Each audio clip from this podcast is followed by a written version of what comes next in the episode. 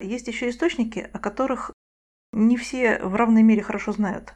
Это фольклор, в том числе старинный фольклор, и это легендариум самый разный. Это священные тексты, это классические эпос, это сказки. Про это не всегда думают, а зря, потому что там в концентрированном виде содержится огромное сюжетное богатство.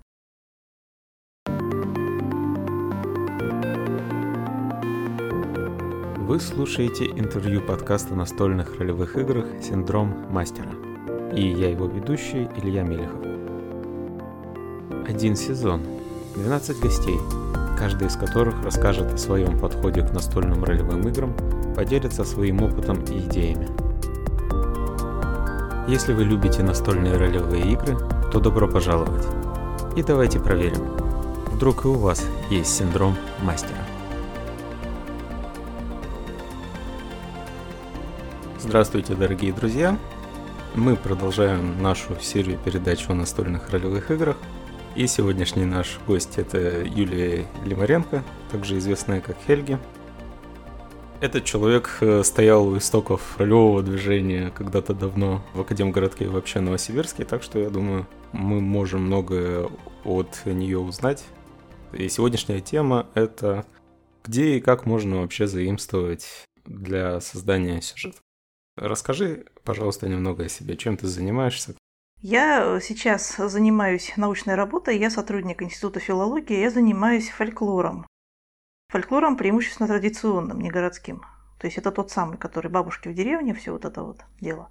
Прямо ездите в экспедиции к бабушкам? Да, ну я вот специально не экспедиционный работник, я в основном обрабатываю материалы экспедиции. Ну да, коллеги ездят каждый год. И там, поверьте, есть еще куда ездить, есть что записать. Потому что фольклор народов Сибири там еще не исчерпаем совершенно. Там очень много источников пока что. Ролевыми играми я занимаюсь, страшно сказать, с 1995 года. Угу. Это я четко помню, потому что первый раз э, я играла, когда я еще была школьницей в выпускном классе. Нам привезли из Америки такой опыт. Люди играли по ДИД тогдашний, второй. И это был, конечно, восторг, потому что мы никогда ничего подобного раньше не видели. Мы очень этим делом увлеклись. Потом уже я узнала, что оказывается все сложнее, что есть разные системы, есть авторские сеттинги, есть куча самодельных каких-то правил, систем, миров. В общем, это была череда открытий такая. Привезли прямо основную книгу правил по Dungeons and Dragons. Приехала наша одноклассница, которая некоторое время жила в Америке. И ее там пристрастили к этому делу, и она привозила ну, скажем так, краткую выжимку из книги правил. То есть самой книги у нее в руках не было. А, то есть вы играли даже без основной книги? Да, только основные правила нам были известны. Когда я сама потом увидела эту книжку, я ее узнала как родную, но я не читала угу. именно, как там все это изложено. Конечно, это было несколько в новинку. В студенческие времена я уже познакомилась с академовским сообществом э, ролевым, когда Местом встреч любимым ролевиков еще был университет, когда это еще было возможно. Ну вот так с тех пор, в общем-то, я без перерыва занимаюсь этим делом. Параллельно. Кстати говоря, спасибо Донжину. Я начала так более или менее профессионально писать.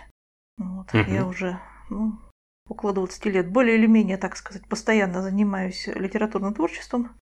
Стишки и песенки я писала и раньше со школы, а такую серьезную, более-менее прозу, я начала стараться писать вот пообщавшись как раз с людьми, поняв, что им может быть интересно, что их увлекает, чем они вообще интересуются. Я прочитала, конечно, за это время, за время именно увлечения ролевыми играми, я прочитала огромное количество всяческих книг, как художественных, так и нехудожественных, потому что людям это интересно, люди хотят в это играть, они копируют любимых персонажей, любимые какие-то ситуации. И если ты хочешь быть как-то с ними на одной волне, конечно, это надо знать. Это не значит, что мне все нравится, но надо представлять себе, что интересно другим игрокам, другим угу. мастерам. Поэтому это было, конечно, тоже открытие. Огромная такая лавина фантастики, например, которая была доступна. Как раз в конце 90-х у нас начали ее массово издавать, и, конечно, всякую классику вроде Дюны, ну, не знать было сложно. Герберт Велик. Да, ну это действительно эпоха. Кстати, если кому-то будет интересно, то мы ссылку на творчество Юли оставим в описании. Давай об основной теме сейчас. Откуда вообще можно заимствовать идеи и какие-то детали для сюжета? Формально правильно было бы сказать, что отовсюду, но фактически это не очень информативно, потому что что такое отовсюду? В общем-то, источником может служить э, любое явление культуры. А сейчас у нас явлений культуры, как, э, так сказать, общепризнанные, так и самодельные, чрезвычайно много. Всегда, всегда таким хорошим источником заимствований были книги, потом к ним добавилось, естественно, кино. Сейчас у нас существует такой пласт еще культуры, как видеоигры, существует э, массовая культура фанфиков по самым разным мирам, по самым разным книгам. Это тоже ведь источники идей, потому что авторы фанфиков большие мастера по творческой переработке. Это без всякой шутки. Я не издеваюсь, это серьезно. Не, подчас там бывают прямо жемчужины. Да, действительно, когда подходишь к этому с душой и с некоторым знанием вообще э, сюжетики мировой культуры, могут получиться шедевры. Ну и э, в значительной степени, конечно, э, реальная жизнь, которая нас окружает, тоже нам поставляет много материалов. Но помимо этого есть еще источники, о которых не все в равной мере хорошо знают. Это фольклор, в том числе старинный фольклор, и это легендариум самый разный. Это священные тексты, это классические эпос, это сказки. Про это не всегда думают, а зря, потому что там в концентрированном виде содержится огромное сюжетное богатство. Причем их не надо вычленять из задумок автора. Они там практически очищены от всего второстепенного, лишнего. Там это готовые сюжетные схемы. Я бы сказал, что там довольно архетипичные образы обычно, да? Да, они основываются на э, исчерпаемом количестве архетипов, и они очень узнаваемы. И всякий, кто с этой культурой соприкасался, способен это опознать, а когда срабатывает узнавание, то чувствуешь себя уже лучше, ты чувствуешь себя увереннее. О, я понял, о чем это, вот mm-hmm. что это такое. Это очень полезно. К вопросу об этом, вот твоя научная деятельность помогает тебе создавать сюжеты? Не то чтобы напрямую помогает создавать, но получилось так, что, э, занимаясь фольклором, я изучила огромный пласт литературы, в том числе научной, по классификации сюжетов, по сюжетным архетипам, по стадиальному развитию сюжетов от самых архаичных, самых таких простых в своей основе, до очень усложненных. Это помогает, потому что ты знаешь еще и очень много источников.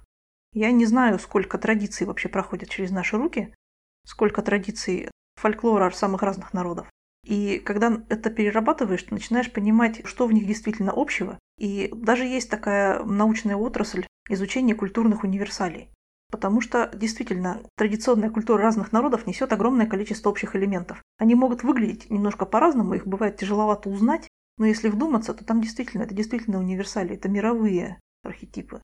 Вот это помогает очень сильно. В частности, это помогает, например, в авторском творчестве узнавать, о, так это у нас сказочный сюжет, вот, сейчас мы узнаем, чем все кончится.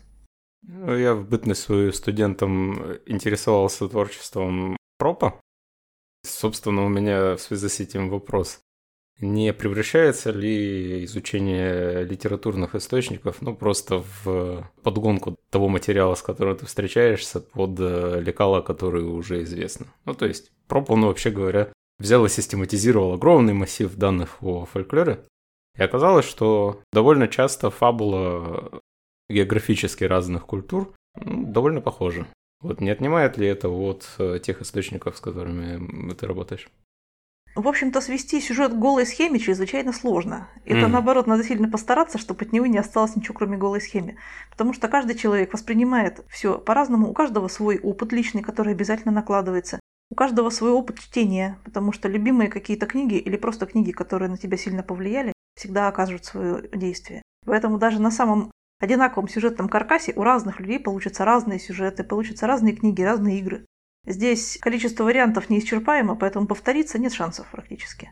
Но если подходить к этому неформально, конечно. То есть если не, ну, не заниматься просто плагиатом. Круто. Я об этом с такой точки зрения не думал. Мы уже нашли, допустим, несколько каких-нибудь источников, которые нам нравятся. Как правильно заимствовать? То есть вообще есть большое желание взять и просто сунуть в свой сюжет все, что больше всего понравилось. Но, ну, есть такое подозрение у меня смутное, что это не самый лучший способ. Здесь есть два пути в зависимости от того, на какой стадии находится разработка. Можно пойти сверху, Например, сказать себе, я хочу сделать сюжет о противостоянии двух сил, которые не такие уж однозначно добрые, не такая уж однозначно злая. И тогда под эту общую идею мы начинаем думать, э, какие мы знаем книги, фильмы, сказки, которые могли бы отобразить этот подход. И смотрим, что в них есть. какие в них есть интересные повороты сюжета, какие идеи, какое противостояние, как оно выражено, какие герои там действуют. Тогда у нас формируется наше собственное представление, как мы представим эту проблему. А можно идти наоборот. Э, допустим, мне пришла в голову, ну или где-то я вычитала, допустим, любопытную сюжетную идею, что, к примеру, два королевства собираются воевать, а деревенька на границе не хочет этой войны, и для того, чтобы остановить это смертоубийство бессмысленное, они обращаются за помощью к тому, кого обычно считают антагонистом, к дракону. Что из этого получается? Mm-hmm. И вот на этом маленьком сюжете я начинаю разворачивать логику игры, соображая, какие мне нужны элементы для этого. Что мы знаем о драконах, какие они бывают, что мы знаем о воюющих королевствах, какие бывают герои, которые там будут осмысленны, которым будет что там делать. Какие это у нас королевства, средневековые европейские или, скажем, похожие на Китай.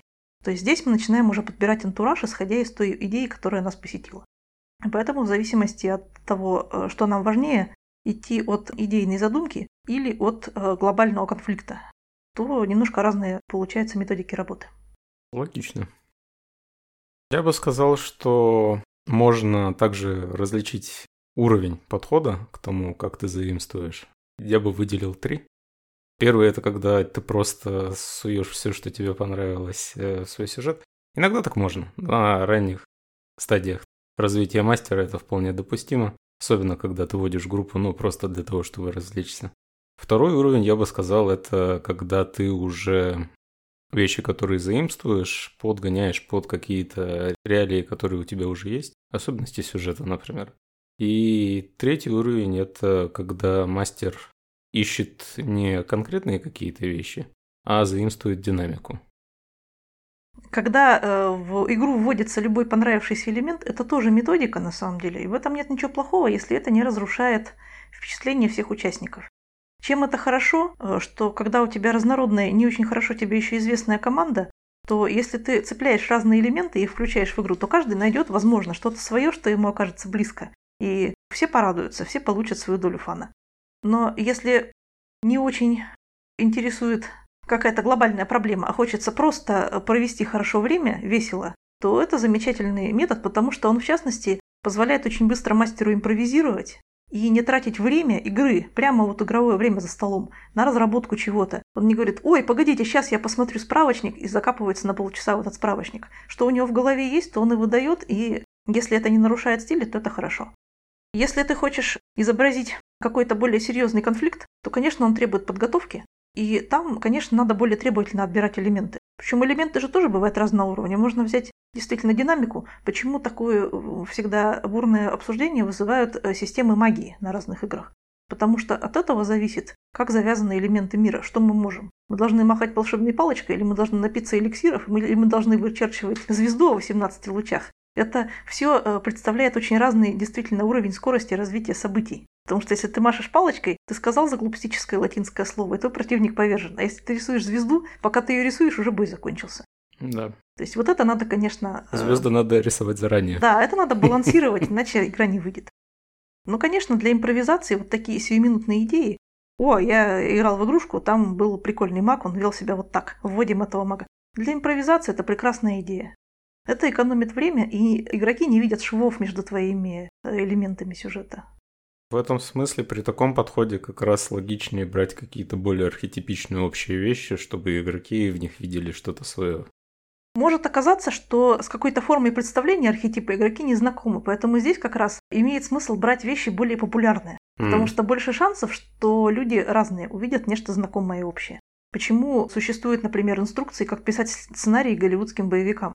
Потому что аудитория, которая смотрит боевики, должна понимать, что она увидит, и должна испытывать вау-эффект узнавания. О, я понял, что сейчас будет. Это главный злодей, а он так себя ведет, потому что ему положено. Вот какой я умный. Пнул, да? Да, конечно.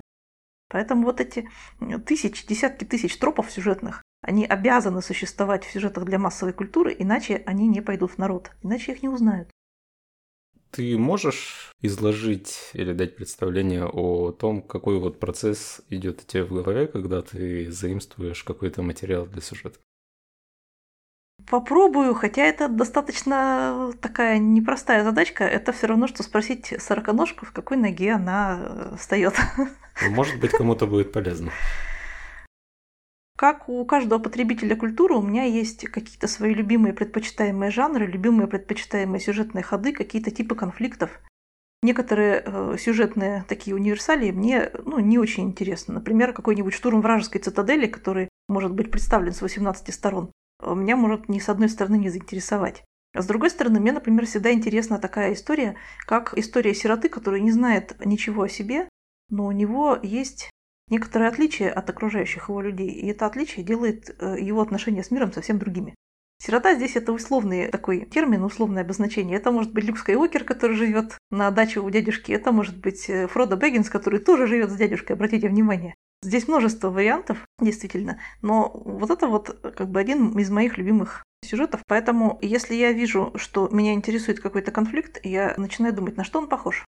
Допустим, действительно, мне хочется понять, в кого и во что может развиться такой вот человек, который не знает о себе ничего, но чувствует, что его отношения с миром немножко особые.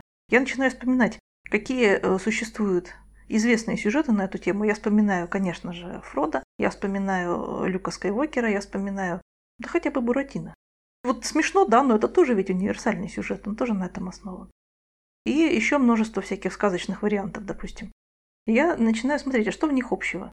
Какие этапы проходит э, движение сюжета, какие этапы проходит эта личность.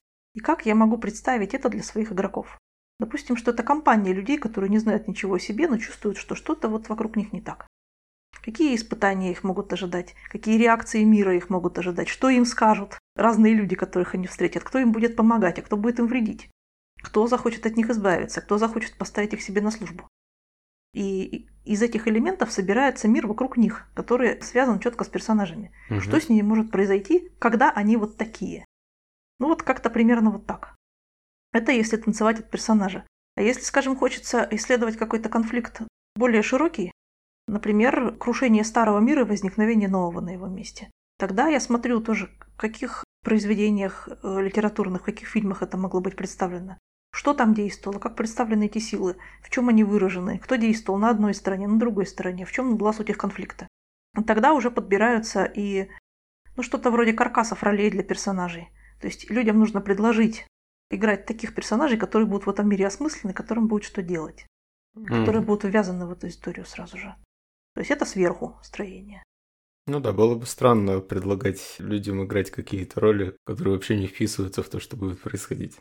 Это кажется странным, но на самом деле так часто делается. Причем иногда так позволяет делать мастер. Возможно, у него есть какие-то соображения на эту тему, почему он так делает. А иногда игроки сами выбирают себе таких персонажей. Например, у нас происходит борьба Красного Королевства с Синим, а э, кто-то из игроков выбирает играть ну, хозяина таверны, который всем пиво наливает. Если эта таверна сюжетно важна, если она стоит в пограничье, и ему все время приходится красные пришли плохо, а белые пришли плохо. Выбирать, за кого он сегодня, это интересно. А если он просто наливает пиво, это неинтересно.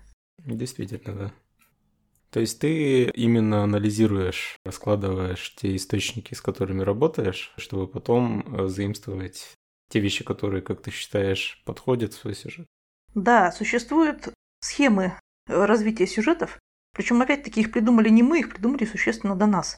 И по этим схемам можно разобрать практически любой сюжет, имеющий конфликт, сюжет динамичный. Кто действует, против кого действует, почему, что изменяется при этом. В англоязычной литературе, я насколько понимаю, это путь героя, например, да? Да. И им подобные схемы. Да, это один из... Кстати говоря, к вопросу об источниках, есть такая замечательная книжка, которая вообще-то изначально научная, но многим людям, которые занимаются творчеством, литературным в первую очередь, она очень сильно помогла. Это книжка Джозефа Кэмпбелла «Тысячеликий герой». Всем рекомендую, она легко читается. Там представлена эволюция одного из самых популярных вообще в мировой культуре образов, как раз такого вот одинокого героя, что с ним может произойти, как он возникает, с чем он кончает, на примере очень популярных персонажей. У каждого из них есть своя изюминка, но их история, их путь в целом очень сходный. Там хорошо показано, как это происходит и почему. В связи с этим у меня есть очень интересный вопрос. У меня был такой момент, когда я пытался неуспешно как раз брать какую-нибудь фабулу, простраивать ее, знаешь, вот как раз по творчеству пропа или другим схемам, почему-то не получается. Почему?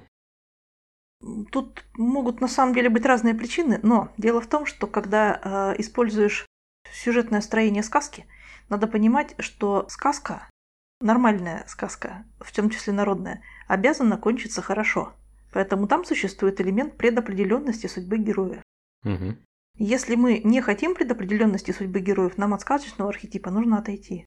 Про это, опять-таки, сошлюсь на источник, с шутками и прибаутками писал Сапковский в очень старой своей статье «Нет золота в серых горах». Он разбирает этот момент. Если э, там устранить некоторые, так сказать, его слишком сильные выражения, то смысл действительно такой. Сказка имеет не только четкий выстроенный сюжет, она имеет еще и четкий определенный конец. Если в сказке все кончается плохо, это не сказка, это какой-то другой жанр. За этим надо следить внимательно. Поэтому авторские сказки, например, отличаются от народных тем, что там все может кончиться очень грустно. И mm-hmm. когда мы делаем сюжет на базе сказочных архетипов, если нам вот нравятся эти сказочные архетипы, надо предоставить возможность сюжету пойти непредопределенным путем, чтобы от выбора героев что-то зависело, и чтобы этот выбор не диктовался им сверху их собственной судьбой. То есть, чтобы герой у нас не был обязан сказать, о, да, я спасу Василису. Но не нравится ему эта Василиса, или он считает, что надо спасти, например, Марфу царевну. И он поворачивает коня налево, а не направо, и едет за Марфой. И они не должны быть равнозначны. Я бы сказал, что не нужно заимствовать целиком структуры откуда-то, просто берите какие-то вещи, которые вам подходят. Может быть так. Пожалуй, да. То есть, когда ты берешь структуру, надо смотреть, полностью ли она удовлетворяет твоему замыслу.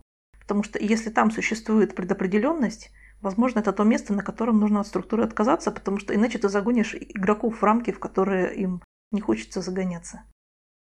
Да, если мы хотим что-то такое сделать, где мнение игроков ничего не будет значить, давайте книги писать. Ну, например, да. Почему, собственно, жанр сказки у литераторов так популярен? Потому что они могут чуть-чуть отклониться от канона, они могут следовать канону, они могут сделать, собственно говоря, как сделал тот же самый Сапковский, который навел по миру Ведьмака, первые это, которые составили первую книгу, все э, основывал на э, сюжетах популярных европейских сказок, но их немножко, так сказать, творчески переосмыслив, то переставив акценты, то изменив конец. Все это проступает там очень отчетливо. Но он, собственно, и не скрывал. Первая книжка в том числе поэтому читается так легко, по-моему. Да, она узнаваема. На какой-то страничке ты хлопаешь себе по лбу. О, батюшки, даже Белоснежка и семь гномов. Ну вот, так вот. Это была его цель. Он попробовал этот метод. Это же он делает субверсию, да? Иногда субверсию, иногда деконструкцию, откровенно. Mm. Про тропы, кстати, можно упомянуть разве что энциклопедию тропов, которая существует в интернете. Она сейчас есть э, большая ее русскоязычная версия, она очень полезна. Можно пользоваться. Там, в частности, объяснено, как их использовать правильно, с примерами. Я согласен, но у меня большая просьба к нашим слушателям. Не превращайтесь в людей, которые начинают все раскладывать по тропам. Это ужасно. Ну да, не должно все состоять из одних только тропов. Надо оставить какой-то простор свободной воли игрока. Да.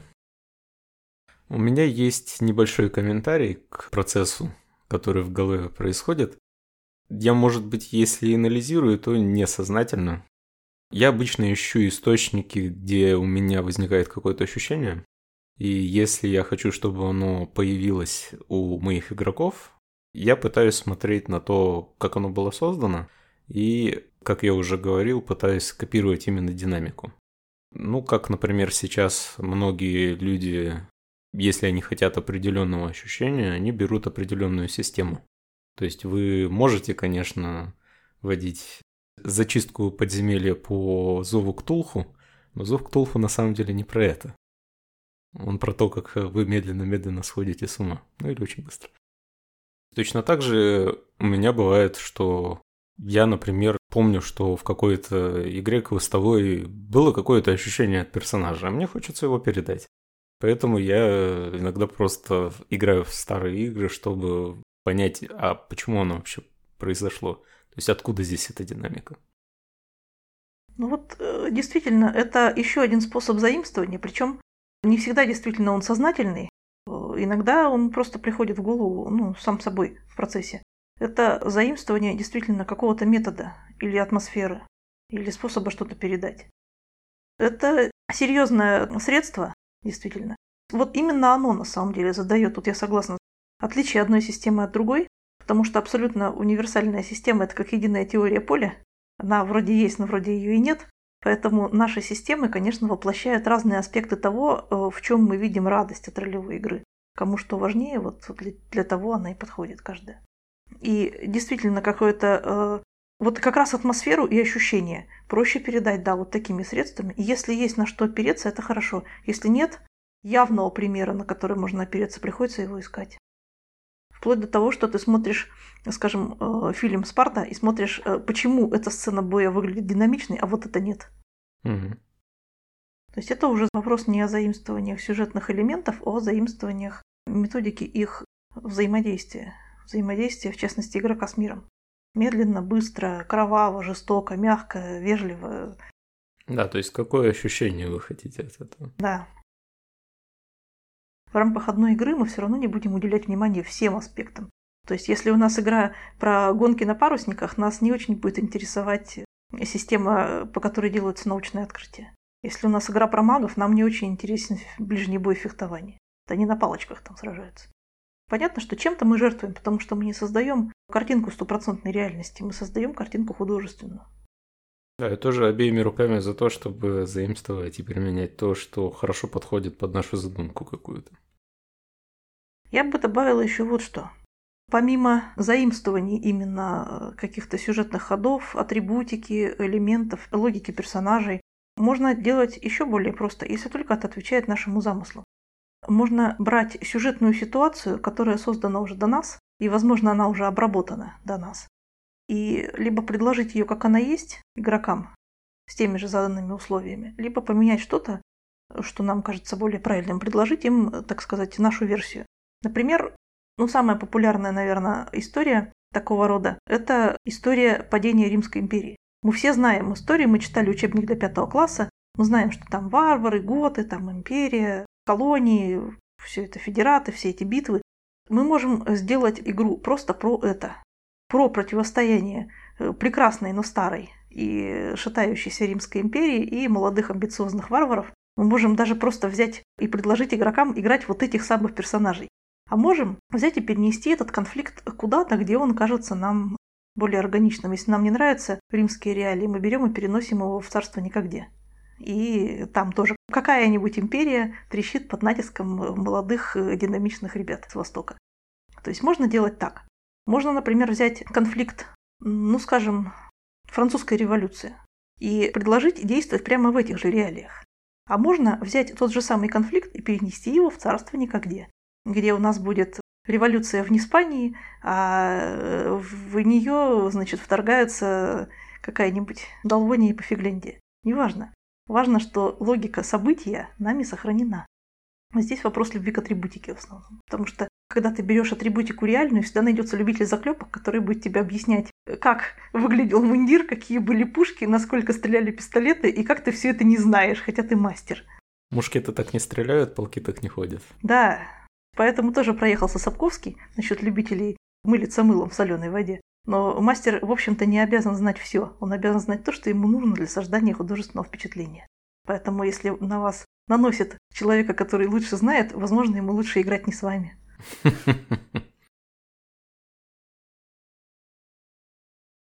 Спасибо большое, что уделила нам время. Спасибо за возможность поговорить. Кто же не любит поговорить на любимую тему? Конечно. Оставайтесь с нами, подписывайтесь на нашу группу ВКонтакте, которая у нас уже есть. И следите, скоро будет много интересного. Всем пока.